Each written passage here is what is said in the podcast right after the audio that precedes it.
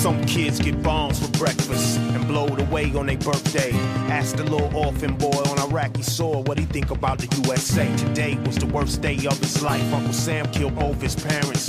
His village was burned to the ground and they left him and his little brother to perish. Elon Musk on Bolivia. We will coup whoever we want. In July, billionaire Elon Musk, a grown man with all the maturity of a rebellious teenager, took to his favorite attention seeking platform, Twitter, to make known his opinion, not that anybody had asked for it, on a proposed economic stimulus package to help soften the blow of the latest crisis of overproduction that the capitalist world is presently reeling from. Another government stimulus package is not in the best interests of the people, in my opinion, the sagacious entrepreneur opined. To which another user fired back, You know what wasn't in the interests of the people? The US government organizing a coup against Evo Morales in Bolivia so you could obtain the lithium there. Outraged and well out of his depth, Musk threw his toys out of the pram, exclaiming, We will coup whoever we want. Deal with it. This candid and frankly stupid remark neatly encapsulates the mentality of the capitalist class as a whole, and of the imperialist Americans in particular, who consider the whole continent to be their backyard. It is their firm belief that the world, with all of its resources, is not a beautiful shared home to all of humanity and the animal kingdom to be respected and nurtured in order to sustain life, but their own exclusive property to do with as they please. The inhabitants thereof are not human beings, but so much potential labor power to be exploited, or cannon fodder to be used to further enrich the capitalist class and fulfill its hegemonic desires. Bolivia's lithium reserves. Bolivia is blessed with a vast wealth of natural resources. In particular, it has been found to possess some 43% of the world's known supply of lithium buried beneath the Salar del Uyuni salt flats in the country's southern highlands. Underneath the flats, large aquifers rich in lithium brine are to be found. Extracting lithium in this context, as opposed to mining from hard rock, carries a number of benefits. The cost is significantly lower, the production time frame is shorter, and returns are much higher, an extremely attractive prospect to profit mad corporations. However, it was not Morales' goal to allow foreign companies to exploit Bolivia's lithium reserves, nor was it his intention to act as a supplier of raw materials for high end manufacturing abroad. Instead, under his leadership, the state owned Bolivian Oil Fields, YPFB, proudly worked towards building the capacity to mine and process lithium within the country, bringing in large sums of money to be used for the benefit of the whole Bolivian people. Such was the success of the plan, part of a larger bicentennial agenda, that in June 2019 it was estimated that the country had the reserves and capacity to produce some 400,000 lithium batteries each year. Then, in October 2019, the first dem- domestically manufactured electric car, produced by state owned YLB, was showcased at the opening of a new lithium technology center in Potosi, a city near Salar de Uyuni.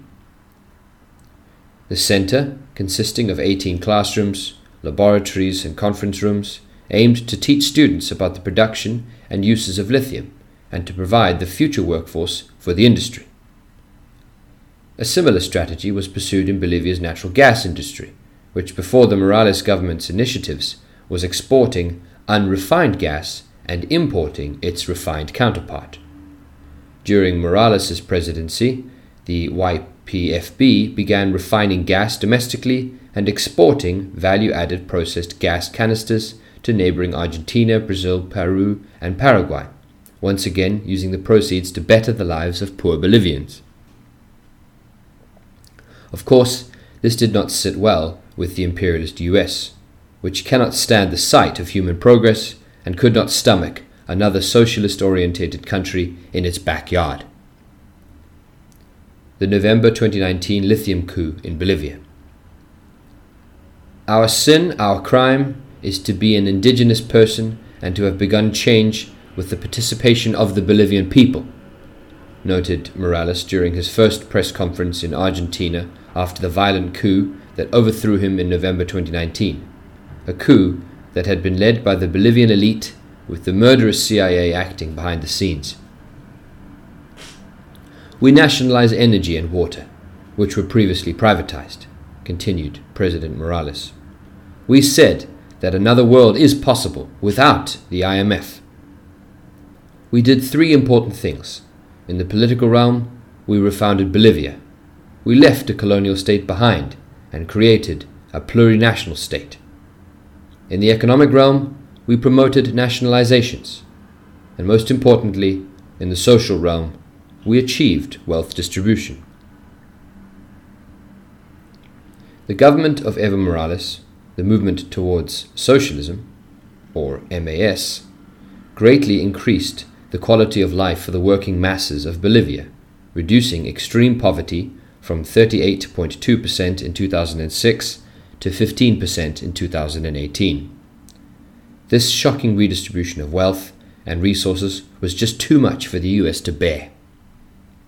Accordingly, the US led Organization of American States, the OAS, declared the results of the October 2019 presidential election, which MAS won by a wide margin, to be fraudulent, purely because they did not align with its own desired outcome.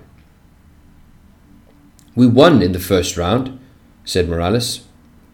According to the OAS, however, winning with a wide margin is electoral fraud. The OAS said there was fraud because in 225 tables the MAS obtained between 70 and 90% of the votes. In rural areas, we even obtained more. The real fraud is the OAS report. Using this pretext as a springboard, the opposition, backed by the police and armed forces, and most importantly by the US, ousted Morales with a campaign of violence and intimidation. On the 12th of November 2019, opposition Senator Jeanine Añez Chavez appointed herself interim president. The demonstrations of Bolivian workers and peasants that followed the coup were drowned in blood. The armed forces were granted immunity from prosecution as they used live rounds against demonstrators, killing 30 and wounding 800 more in the clashes that immediately followed. Evo Morales, a popular, well respected leader, Evo Morales held the position of president from 22nd of January 2006 until the 10th of November 2019.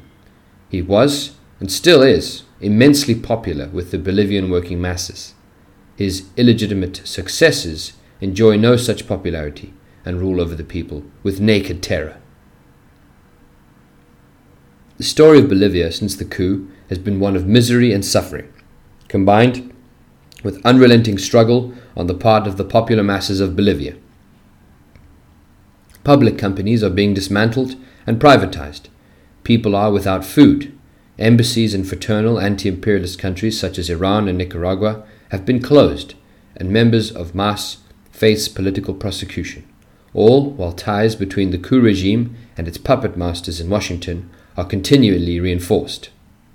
Such is the dependence and subservience of the US backed regime on foreign capital that newly appointed lickspittle Foreign Minister Karen Longaric penned a grovelling letter to Mr. Musk asking his company to supply ventilators to help battle the coronavirus pandemic. Musk ignored the request, perhaps advised to do so by his PR team, and the illegal government instead purchased 170 ventilators at the exorbitant cost of $27,683 each from a Spanish supplier, relying on a loan from the Inter American Development Bank, which headquarters in Washington, D.C. Even though they could have been supplied by Bolivian companies at a fraction of the price. This flagrant corruption blew up in the face of the regime, and Health Minister Marcelo Narvaez was arrested in a panicked act of damage limitation. So, what became of the elections that were apparently so near and dear to the OAS in November last year? Unsurprisingly, they have already been postponed, postpo- have been postponed twice, which did not bother the OAS one bit, and are now scheduled for the 18th of October. whether or not this will go ahead, no one can be sure. What we can be sure of is that the results will once again be considered fraudulent by the international community, should the MAS win, as it is expected to do. We stand with our brothers and sisters in Bolivia in their struggle to restore peace and independence to their country and to restore their chosen leader to the position of president. Both in Bolivia and Britain, workers are fighting a common, mortal enemy, the enemy of all mankind, imperialism, the most hideous, reactionary stage of capitalism and human exploitation in its final decaying, moribund form. Every blow the Bolivian working masses land against the US and its lackeys, every defeat or setback they inflict, weakens our joint adversary. And this is to be celebrated as a victory for us all.